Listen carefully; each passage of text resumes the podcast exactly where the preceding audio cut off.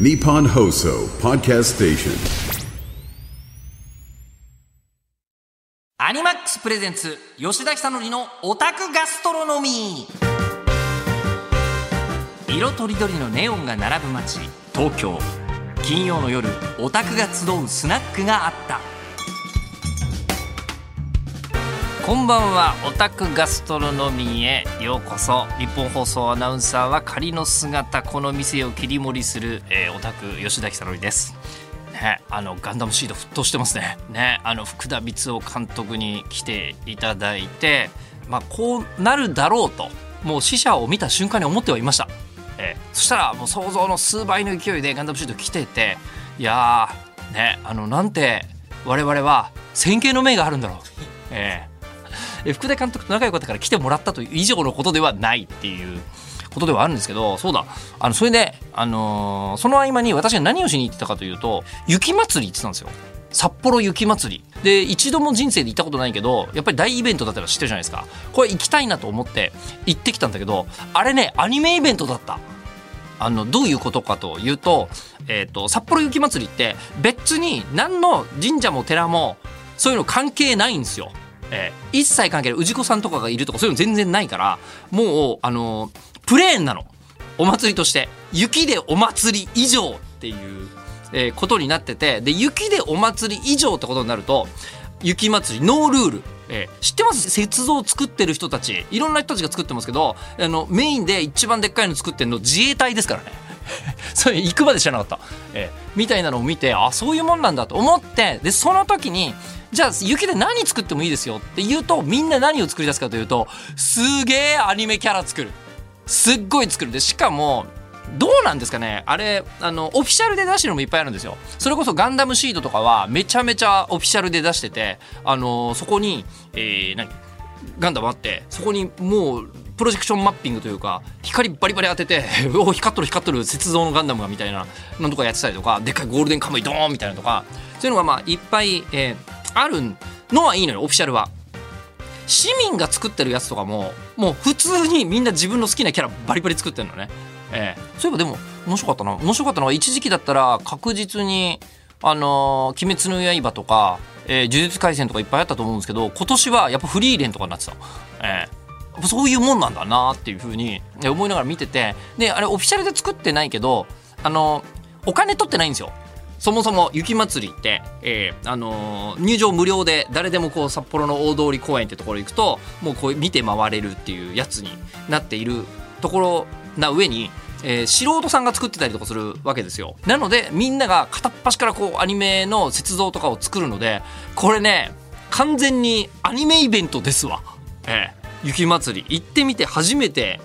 分かりましたね。いやで、あともう一つなのが、そこにいるのが日本人だけじゃなくて海外の人なんですけど、海外の人もやっぱりアニメキャラが一番分かるっ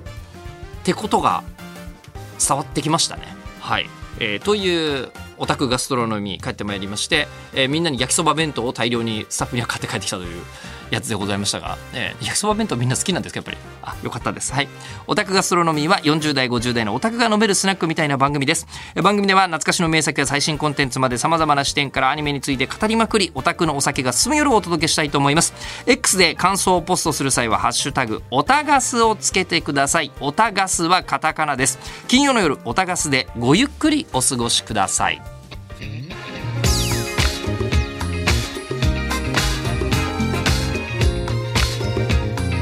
アニマックスプレゼンツ吉田久典のオタクガストロノミー。この時間はアニマックスがお送りします。アニマックスプレゼンツ吉田久典のオタクガストロノミー、今日のテーマはこちら、残念イケメン列伝。アニメに必ず出てくるなっていうことに気づきまして、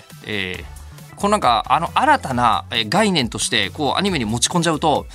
いろんなことがあれこれも残念イケメンじゃねみたいなことになるなということに気づきましてですね、今日この話をちょっとしてみたいというふうに思ったのですが、そのきっかけはキラヤマトです。完全に、今ガンダムシード思いっきりこうもうね世の中で沸騰してますが、もう今までのテレビシリーズの100話も含めで、今回の映画版も含め、めちゃくちゃ能力高いわけですよ。平山とはコーディネーターとして、最強のこうモビルスーツに乗ってですね、なんかこうあった時に介入して一方的に人を殺さずに、戦いを終わらせてしまうみたいな能力があるのに、なんかそれで大丈夫かって言いたくなるメンタルやっぱりなんかこう自分が実力があるんだけど、今回に関して言うと、戦いたくないのに戦ってはいる、それいつも通りのことですね、キラは。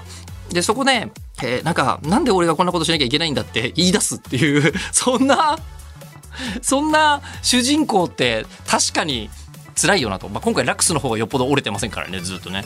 でアスナンと喧嘩してボッコボコにされるっていういやいいなっていう、っていうかこれがシードですよ、ちなみに。でそこがいいなと思って僕はずっと見ているということが大前提なんですけど、実際のところもう何でも完璧に見えるルックスをしているのに、実際のところはなんかこじらせてたりとか、めちゃくちゃ抜けがある人たちっていうのがアニメにはいっぱいいるなと、でアニメにいっぱいいるんですけど、ここから重要なのが今のキラの話も含めて悪口ではありません、どちらかというと、好きだからっていう感じでして、で上げていくとさ、もうほぼ全ての作品にいるのですよ、で例えばそうですね、これ作家の高橋くんが頑張って上げてくれたやつでいうと、呪術廻戦のおっこつくんと、確かに、メンタルヘルスがもう本当に不安定であると、でなんかこう相手誰か好きすぎるみたいな、でもそれもそうよね、誰かが好きなんてね、本当はどう考えても悪いことではないはずなのに、戦いにおいてとかだと弱点にしかならないですからね、誰かを助けに行って絶命みたいなことになりがちですからね、であとは、バナージ、ガンダムユニコーンのそうね、バナージの場合は残念イケメンというよりも、これすごいなと思ったのが、ある人がですね、バナージュというのは理想の新卒だって言ってる人がいたんですよ。理想の新卒、どういうことっていうと、自分たちのこう同じ集団に入ってくるじゃないですか。で集団に入ってきて若手でやる気はある。でもやる気はあるけど若手ならではの失敗を次々すると、で失敗をした後に、おっさんたちの説教をめちゃめちゃ聞いて、そうだったんですかって、なるとバナージュは。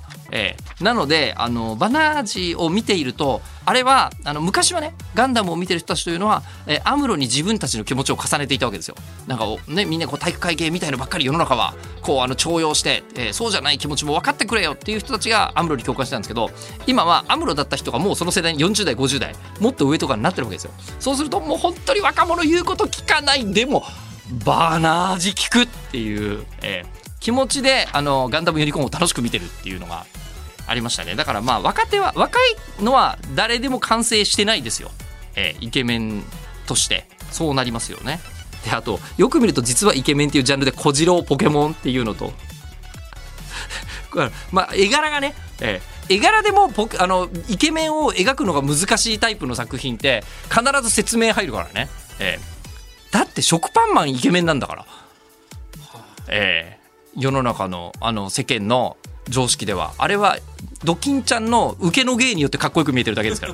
でも受けの芸重要なんですよ。イケメンをアニメで成立させるときには誰かがキラーンってなってる演技がないことには、今日すごい分かりやすくなんかキッズアニメ出てきますけど、キャーできすぎさんって周りが言ってないとできすぎくんかっこよくないからね。そうイケメンは受けの芸によってデザインされたのありますね。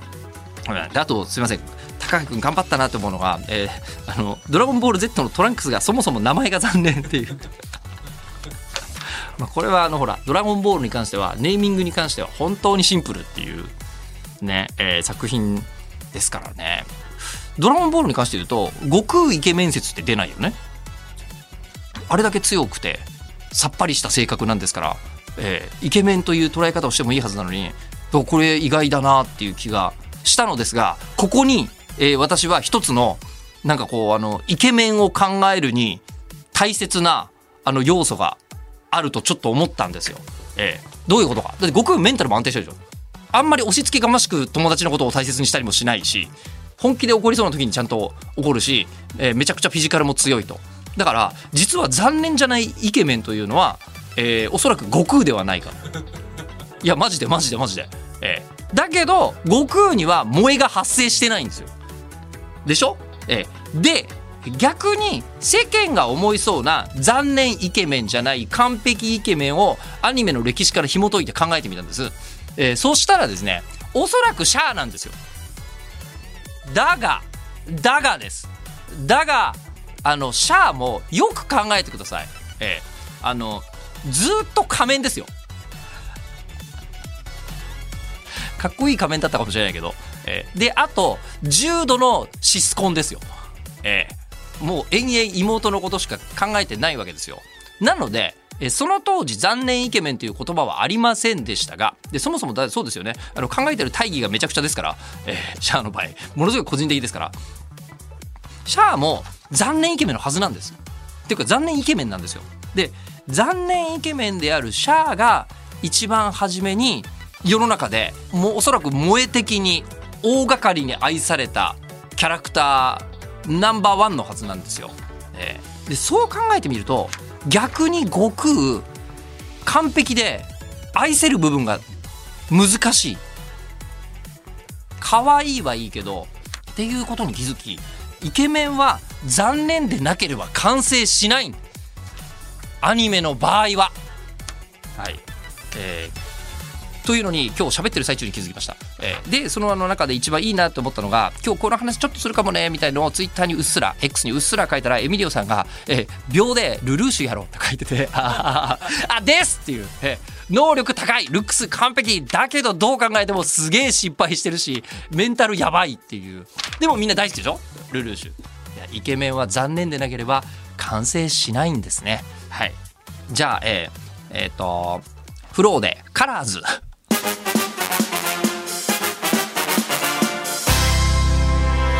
アニマックスプレゼンツ吉田久典のオタクガストロノミー、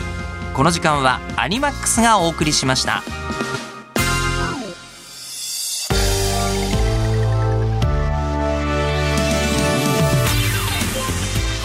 はい、日本放送アナウンサー吉田久典がお届けしてきましたアニマックスプレゼンツ吉田久典のオタクガストロノミー。ちょっとプラスで喋ることがあるとすると悟空の話、悟空がなぜあんなにメンタルが安静しているというかすげえのかというと、ドラゴンボールの中で悟空って尻尾がちぎれるじゃないですか。普通に考えてください。普通の漫画だった場合主人公の尻尾がちぎれるってなったら大事件じゃないですか。悟空尻尾ちぎれるじゃないですか。痛えわちぎれちゃった、まあいっかって終わるんですよ。でもこれが自分の身の回りにいたら一番面倒くさくない人なんですよ。で自分の身の回りにいたら面倒くさい人たちじゃないとアニメのキャラクターとしてはコクが足りないんです。お分かりいただけますか？だからドラゴンボールっていう作品が他と違うのはイケメン力に頼ってないところがすごいんです、逆に言うとね。まあ別に悟空今日なんだろう、俺結局何の話をしに来たかというとバナージと悟空の話をしに来ただけなんじゃない。はい、ということでバナージと悟空の話でお届けしましたが、そろそろ閉店のお時間でございます。ここでアニマックスからのお知らせです。アニマックスでは3月5日火曜日から3月10日日曜日まで東京草月ホールでアニマックス朗読劇坂道のアポロンを開催。1960年代モダンジャズの流行を背景に高校生たちの友情、恋愛、音楽を原作者児玉由紀先生がみずみずしく描いた漫画坂道のアポロンは数々の賞を受賞し、アニメ化実写映画化もされ長く愛され続けている作品で、今回初の朗読劇化、生朗読劇に加え作品の世界観をより感じていただけるよう名曲ジャズの生演奏も劇中行います。時代背景のもと展開される作品の中で現代社会では感じることのなくなった感情の揺れ動きをキャストの朗読と生演奏とともにお楽しみください。出演は今をときめく声優俳優を中心に赤澤亮太郎、今井文也、梶原岳人、木島隆一、小松美香子、芹沢優、寺島純太、中島よしき、野島健二、堀内まりな、増田俊樹など。そしてアニマックス朗読劇坂道のアポロンは会場観覧のみ。気になる会場観覧チケットは来週2月29日木曜日から一般発売開始。ぜひお越しください。詳しくはアニマックス朗読劇坂道のアポロン特設サイトまで。そしてアニマックスミュージックスはアニメミュージックの魅力を世界へをコンセプトに2009年にスタートし2024年で15周年を迎えることを記念して 15th アニバーサリースペシャルライブレミのプレゼンツアニマックスミュージックス2024スプリングを3月30日土曜日に武蔵野の森総合スポーツプラザメインアリーナで開催。大ヒット中の映画機動戦士ガンダムシードフリーダムの主題歌も担当する西川貴教さんの出演も決定。出演アーティストは 15th アニバーサリースペシャルアーティストとして千原みのり、西川貴教、メイン、さらにアイリス、石原香織、伊藤美久、大橋彩香、グランロデオ、サンドリオン、純奈、芹沢優フィーチャリングモツ、富田美優、フィロソフィーのダンス、フリップサイド、三崎奈子、柳凪。最高に楽しんで盛り上がろう。期待してお待ちください。そして本日からミュージックス最終先着先行チケットの販売を開始しました。2月27日火曜日まで申し込み受付中。ご検討中の方はお急ぎください。詳しくはアニマックスミュージックス 15th アニバーサリー公式サイトまで。そしてすでに発表していますが 15th アニバーサリースペシャルライブレミのプレゼンツアニマックスミュージックス2024スプリング開催を記念して、アニメミュージックをテーマに当番組1時間特番を100名の方をご招待して、3月10日日曜日に有楽町日本放送イマジンスタジオで公開収録します。ゲストに大橋彩香さんをお迎えして、私吉田久典とともに当日ライブがさらに楽しめる内容でお送りします。観覧をご希望の方は番組ホームページほか応募フォームからお申し込みください。2月27日火曜日23時59分まで申し込み受付中です。ご応募がまだの方はお忘れなく。そしてレミのプレゼンツアニマックスミュージックス2024スプリングのチケットを購入済みの方は前方観覧エリアでご案内いたしますので、注意事項をよく読んで間違いのないように入力してください。詳しくは吉田久典のオタクガストロノミー公式ホームページまで。皆様からのオーダーもお待ちしております。受付メールアドレスはオタクアットマーク 1242.com、 otaku アットマーク 1242.com、オタクはまんまでございますね。はい、otaku アットマーク 1242.com です。で、X で感想をポストする際はハッシュタグオタガス、カタカナでオタガスとつけて、ポストしてください。で、また過去の放送をポッドキャストで配信中です。聞き逃した回やもう一度聞きたい放送を何度でも楽しむことができます。この時間のお相手は日本放送アナウンサー吉田久典でした。金曜の夜オタガスでまたお会いしましょう。